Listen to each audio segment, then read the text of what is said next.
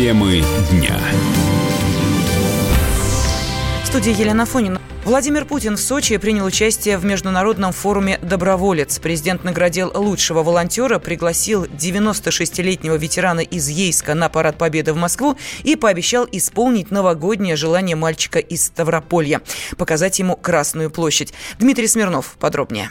Сначала президенту, добровольцы, участвующие в работе ОНФ, показали, как работает их программа, специальный сайт, который отслеживает поступившие напрямую линию к президенту обращения. Сейчас туда загружено 1,2 миллиона сообщений, которые поступили на прямую линию. Они розданы во все штабы, во всех 85 субъектах России и сейчас обрабатываются. Вот на сегодняшний день уже решено 6 тысяч вопросов. Президента попросили придумать название этой программе, он тут ничего выдумывать придумывать не стал, сказал, что прямая линия продолжение. Пользуясь случаем, волонтеры передали президенту просьбу 96-летнего ветерана из Ейска, который хотел бы попасть на парад победы. Ну, считайте, что я его уже пригласил, сказал Путин, и доставим, конечно, и туда, и обратно. Одним из самых трогательных моментов сегодняшнего общения с волонтерами стал рассказ волонтера из Иванова, который придумал в 2002 году еще делать службу Деда Мороза. Он выезжает к детям, которые не могут выходить, приезжать к ним домой или в больнице, и там изображают из себя этого сказочного персонажа. Он рассказал президенту, что самое сложное для него это так называемые последние выходы. Недавно был случай, сказал он, пришел к мальчику, он уже ни с кем не общался, но на нас реагировал, и он шепнул мне на ухо, Дед Мороз, я в тебя верю, а через две недели его не стало. Можно я вас обниму? Спросил Путин, и действительно обнял Деда Мороза. Путин поддержал идею Владимира Смирнова, который просил сделать такую службу во всех городах городах России. Дмитрий Смирнов, радио «Комсомольская правда», Сочи.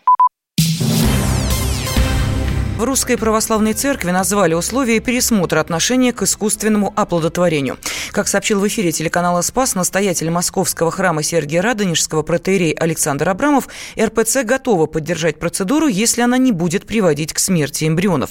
Он добавил, что ЭКО также не должно нарушать целостность супружества. Зав кафедры биомедицинской этики Российского медуниверситета имени Пирогова Ирина Сильянова отмечает, что технология ЭКО никогда не сможет гарантировать жизнь эмбриону основной аргумент церкви связан с этим. Нарушается основная фундаментальная заповедь, основной фундаментальный моральный закон «не убей». Четко зафиксировано, что все разновидности ИКО, которые включают уничтожение эмбрионов, такая методика, пока технологии этого не допускают. В ближайшее время это невозможно в силу того, что нет такой технологии и не будет такой технологии, которая со стопроцентной гарантией будет гарантировать и будет э, утверждать, что искусственно созданный эмбрион, посаженный искусственным образом в матку, приживется там а не погибнет. Таким образом, убийство в любом случае будет совершаться. Или прямое уничтожение этих эмбрионов, или косвенное, когда мы не можем не допустить уничтожения этого эмбриона. В РПЦ считают, что пара, которая не может иметь детей, должна либо принять ситуацию и смириться с этим, либо усыновить ребенка. ГИБДД изменит теоретическую часть экзамена на права. Количество вопросов значительно увеличится, сообщил замначальника отдела организации регистрационно-экзаменационной деятельности госавтоинспекции Николай Геликов. Он напомнил, что сейчас на теории проверяют знания ПДД, а также иных законодательных практик в сфере безопасности дорожного движения. Это около 800 вопросов. В ГИБДД считают, что кандидату в водители в первую очередь нужен навык безопасного управления автомобилем. Поэтому в экзамен включат новые вопросы на эту тему. Кроме того, изменится сама процедура проведения испытаний, передают РИА Новости. По мнению вице-президента Национального автомобильного союза Антона Шапарина, в России нужно проводить полную реформу сдачи экзаменов на права глубокому моему сожалению, госавтоинспекция занимается не лечением проблемы низким качеством подготовки водителей, поддельными правами и так далее, а гомеопатией, которая никогда не работала и не сработает. Потому что э, мы можем сколько угодно перекраивать правила проведения экзаменов, теоретической части, практической части. Сути дела это не меняет. Мы реформы видим э, ежегодные, э, и все остается примерно так же, как и было. Поэтому необходимо полностью реформировать всю систему сдачи прав, почему-то в других странах мира, например, в Штатах, люди вполне могут обходиться даже без автошколы, сдавать без проблем экзамены на права. Почему у нас такое невозможно, я не знаю. Э, мы находимся с точки зрения системы подготовки водителей в каком-то практически начале 20 века. Безусловно, коррупционных лазеек э, в этой системе э, столько, что я не могу назвать ее даже сколько-нибудь прозрачной, понятной, практичной удобной для людей. Ранее сообщалось, что практическую часть экзамена тоже ждут изменения. Она будет проходить без площадки. Не будет и заранее известных маршрутов, а также планируется отказаться от бальной оценки. Нововведения должны вступить в силу с 1 октября следующего года. На волнах «Комсомольской правды» продолжается федеральный радиомарафон WorldSkills 50+. Время профессионалов. Сегодня мы рассказываем об уникальной возможности, которая предоставлена людям старшего поколения. Начиная с этого года россияне, которым больше 50 лет, могут повысить свою квалификацию или обучиться новой специальности. Образование по стандартам WorldSkills проходит в рамках федерального проекта «Старшее поколение» нацпроекта «Демография», поэтому оно абсолютно бесплатное. Свою профессиональную карьеру уже продлили продлили больше 25 тысяч человек. О том, как будет расширяться образовательная программа WorldSkills, выяснял Валентин Алфимов. 5 декабря. Радиомарафон WorldSkills 50+. Время профессионалов. О международном движении WorldSkills россияне услышали из телерепортажа. В 2017 году в Абу-Даби прошел мировой чемпионат рабочих профессий WorldSkills, на котором национальная сборная России заняла первое место в общекомандном зачете. За успехами наших тогда следила вся страна. 58 молодых профессионалов из 22 регионов впервые представляли Россию во всех дисциплинах. За лидерство пришлось бороться с сильнейшими командами из 77 стран мира. Результат – 11 медалей и 21 медальон за профессионализм. Закрепилась культура WorldSkills в нашей стране после первенства в Казани. Этим летом 45-й мировой чемпионат по профессиональному мастерству по стандартам WorldSkills провела Россия. На нем команда завоевала 14 золотых, 4 серебряных, 4 бронзовых медалей и 25 медальонов доказав всему миру, что в нашей стране одни из лучших молодых профессионалов, Союз WorldSkills России расширяет свои границы. Теперь по программе «Навыки мудрых» повысить свою квалификацию могут те, кому за 50.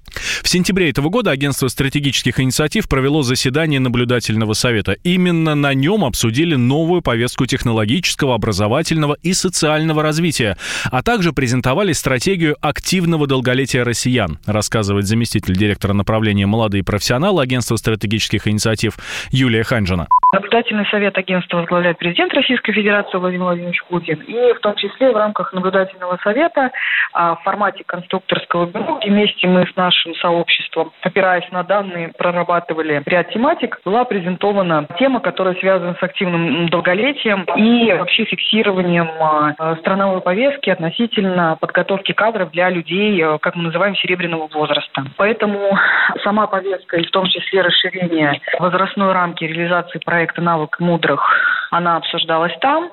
Оперативность э, принятия решений связана с тем, что э, в сентябре как раз мы провели это мероприятие, и президент поддержал решение э, в формате своего поручения вместе с коллегами из Минтруда и Роструда об изменении возрастных рамок программы «Навыки мудрых».